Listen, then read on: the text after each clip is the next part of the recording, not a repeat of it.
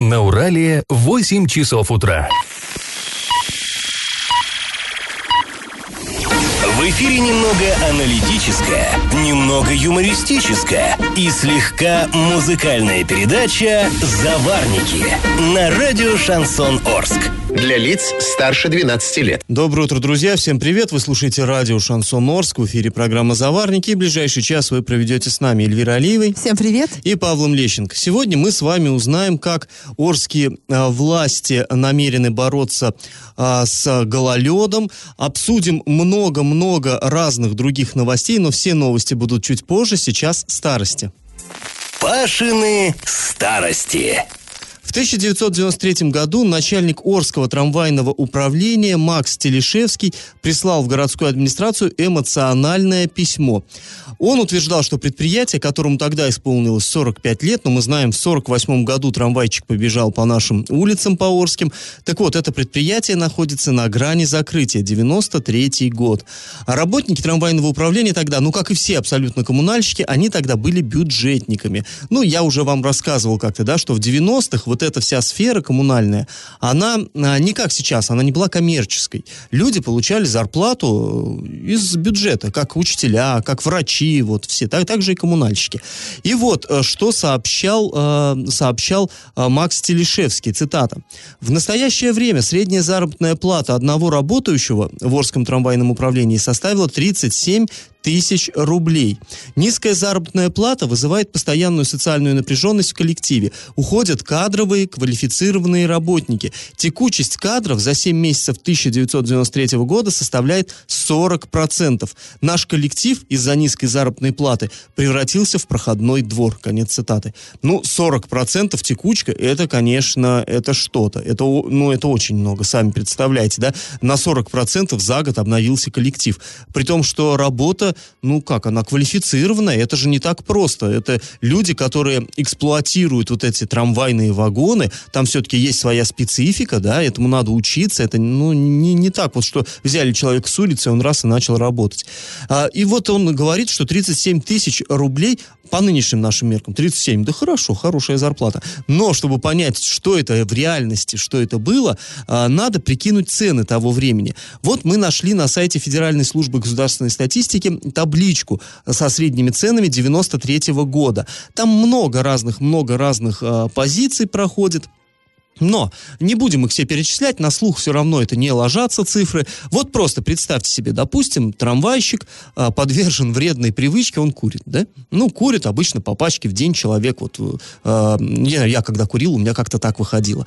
Допустим, а, пачка в день у него, а, и сколько он тратил на табак? Если это были простые наши отечественные сигареты, четверть четверть зарплаты уходили, то, уходила только на это. Далее, если он хотел покупать в дом своей семье каждый день литр молока и буханку хлеба, согласитесь, э, семья сыта-то не будет литром молока и буханкой хлеба, но все-таки вот чисто одна эта трата съедала половину его зарплаты. Половину.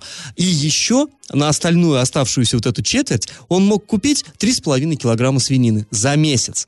Вот и представьте себе, как действительно можно было выживать на эти э, 37 тысяч рублей. А надо было еще коммунальные услуги оплачивать, детям, да, тетрадки, ручки покупать, одежда, разумеется, одежда нужна. А, вот и если бы, кстати говоря, по ценам вот в этой табличке написано, сколько стоит женское пальто, вот чтобы трамвайщик купил жене пальто или трамвайщица себе, надо было ни на что вообще не, откла- не тратя денег, откладывать всю зарплату 4 месяца. 4. А чтобы купить цветной телевизор, 10 месяцев вот вообще ни на что больше не тратить, ну тогда, конечно, только безумец мог откладывать деньги, копить их в течение 10 месяцев. Инфляция была бешеная и сжирала буквально все, поэтому, разумеется, люди жили от получки до получки и никак иначе. Ну, в общем, трамвайщикам и правда приходилось в те времена очень-очень-очень туго. И вот этот разговор мы с вами еще завтра продолжим, там есть еще интересные детали в этом письме. А сейчас наш традиционный конкурс. Скажите, какой награды был удостоен коллектив трамвайного управления в 1971 году? Вариант 1 – это это был орден Ленина. Вариант 2 – орден Трудового Красного Знамени. Вариант 3 – орден Знак Почета. Ответы присылайте нам на номер 8 903 390 40 40 в соцсети «Одноклассники» в группу «Радио Шансон Ворске» или в соцсети ВКонтакте в группу радио «Шансон Орск» 102.0 FM для лиц старше 12 лет. И на правах рекламы спонсор нашей программы ИП Калиев МА, юридическая компания «Наше дело», приглашает граждан на бесплатную консультацию по банкротству физических лиц. Записаться на консультацию вы можете по телефону 32 56 56. Адрес Орск, проспект Мира 6, офис 209. Галопом по Азиям Европам! В Орске пожарные спасли одномесячного ребенка и его маму. Возгорание произошло в одном из домов по улице Омской. Сейчас они находятся в медучреждении. Состояние оценивается как легкой степени тяжести. Об этом сообщили в пожарной службе. Причем э, возгорание произошло не в той квартире, где находилась вот эта семья, а в другой. А вот в этой было сильное задымление. Ну вот, э, просто для понимания ситуации. Прокуратура нашла нарушение в работе некоторых подразделений администрации города Орска. Оказалось, что что не все обращения граждан чиновники, не на все обращения чиновники давали письменные ответы. В итоге в адрес нескольких лиц прокуратура внесла представление, потребовав устранить нарушения и не допускать подобных ну, ситуаций в дальнейшем. В Оренбургской области стали меньше болеть гриппом и ОРВИ. По данным регионального Роспотребнадзора, с 10 по 17 февраля зарегистрировано 15, 15 600 случаев заболеваний, и это почти на 22% меньше, чем недели ранее. Снижение заболеваемости отмечается во всех возрастных группах. После небольшой паузы, друзья, мы с вами вернемся в эту студию и расскажем, что дорогу на мостострой в Орске закрыли в третий раз за зиму. Я теме. В Орске уже в третий раз в течение текущей зимы ограничили движение по объездной дороге от трассы на Оренбург до поселка Мостострой. Это от улицы Каргандинской до Новотроицкого шоссе. Закрыли ее, ограничили, вернее, движение на ней из-за снежных заносов. Но, собственно, причина-то она одна. Вот как тогда намело первый раз, так до сих пор не могут побороть эти Но снежные больше вроде заносы. буранов не было да, вот за последние пару дней. удивительно, уже все тает, весна через там, да, через полторы недели. И тут хоп, и снежные заносы. Но, видимо, это еще те застарелые снежные заносы. Видимо, а, подтаяло чуть-чуть, и, может быть, проще стало убирать их сейчас. Ну, а тогда, ну, зачем сейчас напрягаться? Подождите, 1 марта вот на носу, и весна Да, решит... там уже и 1 июля скоро, там вообще не останется снега.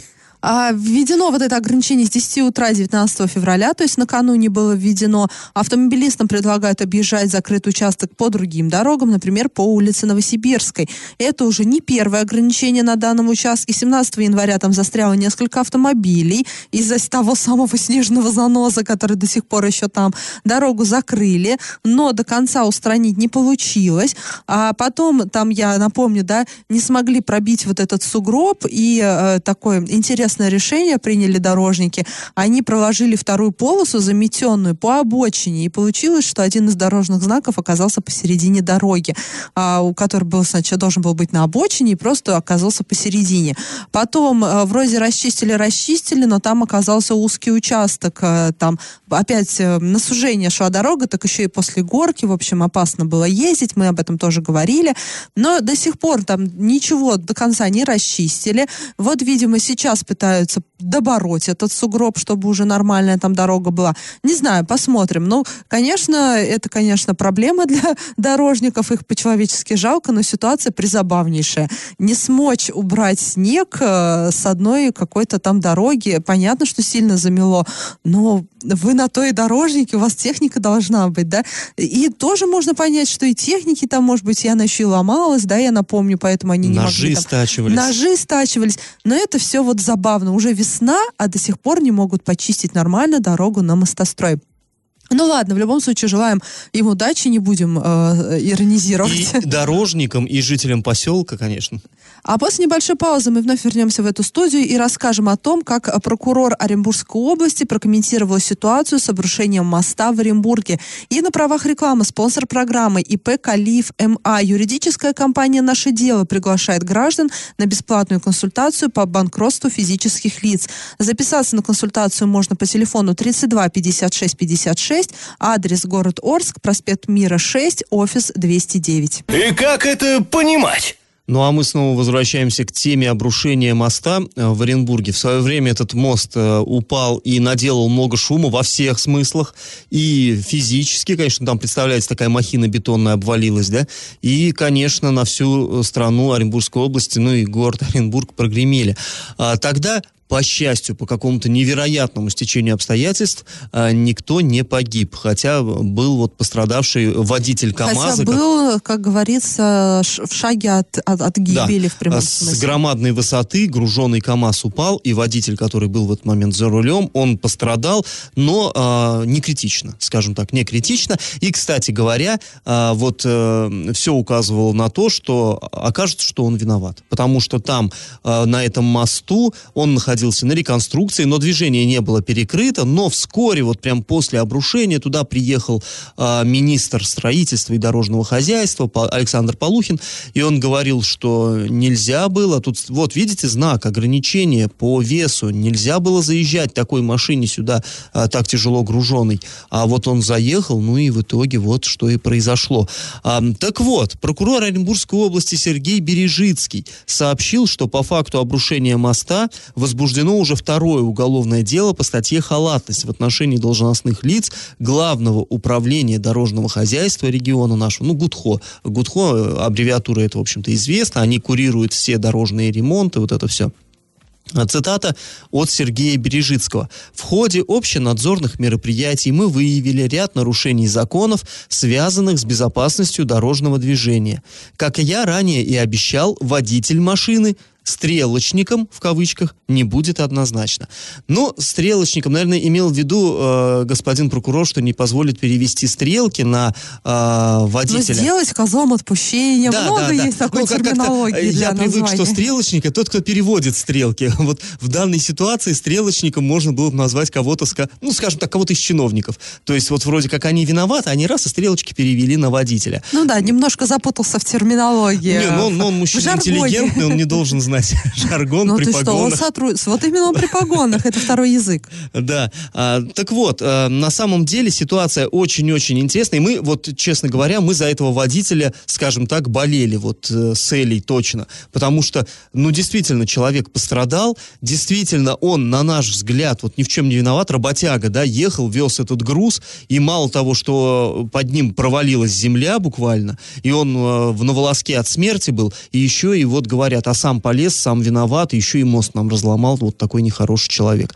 Ну, э, к счастью, теперь уже, если у нас э, это заявляет э, сам прокурор области, если мне не изменяет память, он у нас в, в в звании генерал-майора, э, ну, если уж такой человек говорит, что он не позволит, не даст в обиду водителя, ну, в общем-то, мы за водителя сейчас почти спокойны. Теперь надеемся, что органы разберутся полностью, что же там такое происходило, и все-таки э, будет выяснено, по, по чьей вине это произошло, а самое главное, как не допустить ничего подобного в дальнейшем. После паузы, друзья, мы снова вернемся в эту студию и расскажем вам о том, как, в в- как у нас в Оренбургской области чиновник написал в суд заявление на 79-летнего пенсионера. И на правах рекламы спонсор нашей программы ИП Калиев МА, юридическая компания «Наше дело». Приглашает граждан на бесплатную консультацию по банкротству физических лиц. Записаться на консультацию вы можете по телефону 32 56 56, адрес Орск, проспект Мира 6, офис 209. Я в теме. Такая интересная ситуация произошла в Новосергиевском районе. Глава Кувайского сельсовета подал иск в отношении 79-летнего пенсионера а, Геннадия Карпушкина. Об этом на своей странице в, соци- в социальных сетях э, сообщил депутат Оренбургского городского совета и член КПРФ Денис Батурин. А, Он рассказал, что вот этот глава подал иск из-за того, что тот э, вот, вот этот вот пенсионер а, выразил сомнение в честности главы администрации н- и сообщил он об этом на публичных слушаниях. Ну, то есть проходили публичные слушания, решались там какие-то вопросы. Там по видимо, теме экологии что-то было по поводу то ли нефтеразработок, то ли как-то вот э, утилизации нефтяных отходов и Но Ну, вот этот вот. Геннадий Карпушин, он выступил против добычи нефти рядом с его поселком. Также он э, сообщил, что местная власть ранее могла дать согласие на разработку месторождений без учета мнений жителей, так как добыча нефти на других участках рядом с селом Кувай проводится уже несколько лет. Возможно, и вот это вот стало поводом для иска со стороны чиновника. Вот э, об этом вот обо всем Геннадий Карпушин на публичных слушаниях э, заявил и тем самым, скажем так, обидел главу Кувайского Ну, тут вообще э, как-то очень все завуалировано. Депутат Денис Батурин преподносит. Ну, понятно, он сам тоже понимает, что он за слова отвечает, и могут с него тоже спросить. Судя по всему, просто пенсионер, что значит усомнился в честности? Ну, видимо, обвинил, что тот получил какие-то от нефтяников какие-то э, деньги или что ли, что вот э, чиновник в, вошел в сговор с нефтяниками в ущерб своим односельчанам. Вот э, все очень просто. Короче говоря, дедушка встал и сказал, а вот ты товарищ Варюга глава, варюга. Да? И, да, вот и, собственно, пошло-поехало. Ну вот, да, теперь вот, э, видимо, э, суд будет, и будут решать, действительно ли Геннадий Карпушкин, э, и, наверное, какая-то лингвистическая экспертиза будет проводиться. Ну, да, а, действительно ли то, что он сказал, было оскорблением там чести и достоинства вот этого и Виктора Евстрафьева, это глава Кувайского сельсовета. Мы с ним, с этим Виктором Евстрафьевым попытались связаться, но в администрации сельсовета заявили, что то тот в отпуске, будет не раньше 21 числа, для того, чтобы выяснить, чего э, хотят добиться вот пенсионеры-чиновники, там, публичных извинений или какой-то финансовой компенсации. Мы направили запрос в администрацию сельсовета. Как только у нас будут ответы, мы обязательно сообщим об этом. А после небольшой паузы мы вернемся в эту студию и расскажем о том, как Медногорск попал в экологический эксперимент. И на правах рекламы спонсора программы ИП Калиев МА. Юридическая компания «Новое дело» приглашает граждан на бесплатную консультацию по банкротству физических лиц. Записаться можно по телефону 32 56 56, адрес Орск, проспект Мира 6, офис 209. И как это понимать? Ну, прежде чем к следующей теме перейти, хочу поправиться. Э, я, когда говорил про Бережицкого, сказал, что он целый генерал-майор, он целый генерал-лейтенант, оказывается. Я сейчас во время перерыва посмотрел. Ну, генерал-лейтенант это по общевойсковым, а так он государственный советник юстиции второго класса у прокурорских, это так называется. В общем, я его в должности немножко, в звании понизил, от, думаю, одну звездочку простит. уронил, я думаю, простит, да. А, так вот, друзья, собственно, к теме. А, город Медногорск вошел в федеральный эксперимент, вернее, вошел, он включен в федеральный закон о проведении эксперимента по квотированию выбросов загрязняющих веществ и внесении изменений в отдельный законодательный факт Российской Федерации в части снижения загрязнения атмосферного воздуха. О, как умеют наши депутаты так замудрить, что ничего не понятно. В общем, федеральный закон планирует э, внести изменения и а, определенный список а, населенных пунктов, где все очень плохо с экологией. Туда вошли Братск, Красноярск, Липецк, а, Магнитогорск, Медногорск, вот наш, Нижний Тагил, Новокузнецк, Норильск, Омск, Челябинск, Череповец и Чита. Ну, большинство этих э, названий, конечно, на слуху именно вот с позиции экологии. Ну вот Красно... вокруг Красноярска сейчас прям буча такая, он на днях вошел в топ-100, э, занял первое место в топе самых грязных городов э, в мире. Ну, э, Самое первое место, и там сейчас все звезды, там Шнуров э, стихи посвящает Красноярску, э, Дмитрий ну, Занин, это там вот на одном из спортивных каналов, да, корреспондент, а тоже там все пишут, сейчас просто интернет гудит. Ну и все эти, в общем-то, города нам по большому счету известны, да, там, что там все не очень хорошо с экологией, мягко говоря. Ну и наш Медногорск, в принципе, если туда вот едешь даже на машине, он же как немножечко в низине, и ты едешь между гор, и вот взбираешься на одну из гор, и видишь, как вот эта вот э, долина, она такая часто бывает просто окутана каким-то сизым дымом, там, ну, там все на самом деле не очень хорошо. Так вот, с принятием этого нового закона генпланы поселений и городских вот перечисленных, э, должны будут согласовываться с органом исполнительной власти субъектов Российской Федерации. О чем идет речь? А, и, кстати, и уполномоченным в области охраны атмосферного воздуха. О чем идет речь? А, до сих пор вот эти генпланы, они всегда находились в ведении а, самих, ну, населенных пунктов. То есть вот у нас, например, в Орске решили вот поменять генплан. Вот, кстати говоря, скоро будет рассматриваться вопрос. Никель у нас когда-то в свое время вокруг него была обширная санитарно-защитная зона. Сейчас никель не работает, и а, вот эти дома, которые рядом с ним построены, они там, в общем, находятся, ну, скажем так, на птичьих правах. Так вот, чтобы людям там спокойно можно было жить и какие-то, возможно, новые дома строить, все же уже нет вредного воздействия на окружающую среду от этого завода. Вот хотят пересмотреть э, границы санитарно-защитной плоны, э, э, границы санитарно-защитной зоны, и для этого внести изменения в генплан. Так вот, э, у нас пока в Орске это сделать можно на уровне именно муниципалитета. А э, в Медногорске, вот если вот эти поправки примут, то им надо будет такого рода э, поправки э, уже согласовывать, то есть вносить изменения в генплан только с разрешения Министерства природы Оренбургской области и уполномоченного вот по это по атмосферному э, воздуху. То есть, ну, вообще, наверное, логично, да, чтобы промышленники там на местах вот не чудили, ничего в свою сторону не выкруживали, и городские власти у них на, на поводу не шли, будет контроль со стороны уже субъекта федерации, то есть с областного правительства. Ну, может быть, есть в этом резон. А, нам вот об этом обо всем рассказал Аркадий Швецов, это а, председатель комитета ЗАГСОБа по собственности, природопользованию и строительству. Он наш арчанин, представляет Орск э, в законодательном собрании. Вот, э, по его словам, это должно, по идее, отразиться на, положительно отразиться даже не на экологической ситуации, а, по крайней мере, на здоровье э, людей. После небольшой паузы, друзья, мы с вами вернемся в эфир и расскажем вам очередную новость дна. Как ни странно, на этот раз из мира кино. И на правах рекламы спонсор нашей программы ИП Калиев МА, юридическая компания «Наше дело», приглашает граждан на бесплатную консультацию по банкротству банкротству физических лиц. Записаться на консультацию вы можете по телефону 32 56 56, адрес Орск, проспект Мира, 6, офис 209. Накипело! А, мы часто вам рассказывали о том, да, как э, у нас э, в Оренбургской области, в Орске, э, людям звонят мошенники и говорят там, измененным голосом, мама, папа, я попал в аварию, там надо срочно перечислить какие-то деньги и так далее. И Вот знаете, друзья, это все вчерашний день. Тут у нас э, полиция сообщает, что новые новости, новые интересные методы отъема денег у граждан придумали аферисты. А звонят и говорят, мы из Мосфильма. Вот так вот, ни много ни мало. Выдают себя за съемочную, съемочную группу кинофильма «Сарматы». Про этот фильм мы вам рассказывали, да, что его снимает очень известный, очень э, маститый режиссер. Действительно, да, у нас в Оренбургской Оренбургской области будут съемки такие вестись.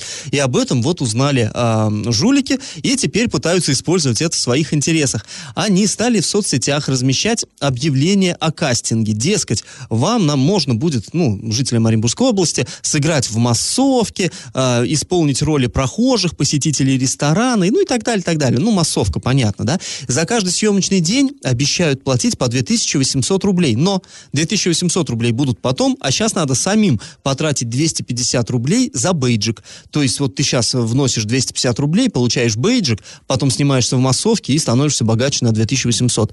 А, ну и, конечно, вот эти 250 рублей, если кто и покупает эти бейджики, они, разумеется, ни в какой Мосфильм не идут, это, а, это вознаграждение мошенникам, конечно. А, Дмитрий Перкулов, это продюсер фильма «Сарматы», вот фильм еще только снимается, он сообщил, цитата, «Это глупость какая-то, мы никогда не просили от участников съемок денег, мы не не знаем автора этих объявлений. Это мошенничество, иначе я не могу такое объяснить. Конец стат. Так что, друзья, будьте бдительны, имейте в виду, что э, мошенники не дремлют, и они очень изобретательны. Это надо отдать им должное. Они э, новые методы генерируют прямо на глазах.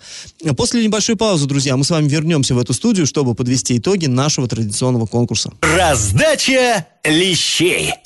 Ну что, давайте подводить итоги конкурса нашего. Я в начале программы спрашивал, какой же награды был удостоен коллектив трамвайного управления. Ну, 7 января 1971 года трамвайное управление было награждено орденом «Знак почета», цитата, «за досрочное выполнение заданий пятилетнего плана и достигнутые успехи в обслуживании населения городским пассажирским транспортом». Ну, кстати говоря, вот эта надпись э, «Орден «Знак почета», он до сих пор, что, ну, что награждено предприятие, до сих пор красуется на воротах этого предприятия. Правильный ответ сегодня три. И победителем становится Виктор. Поздравляем его и напоминаем, что спонсор нашей программы ИП Калиев МА. Юридическая компания «Наше дело» приглашает граждан на бесплатную консультацию по банкротству физических лиц.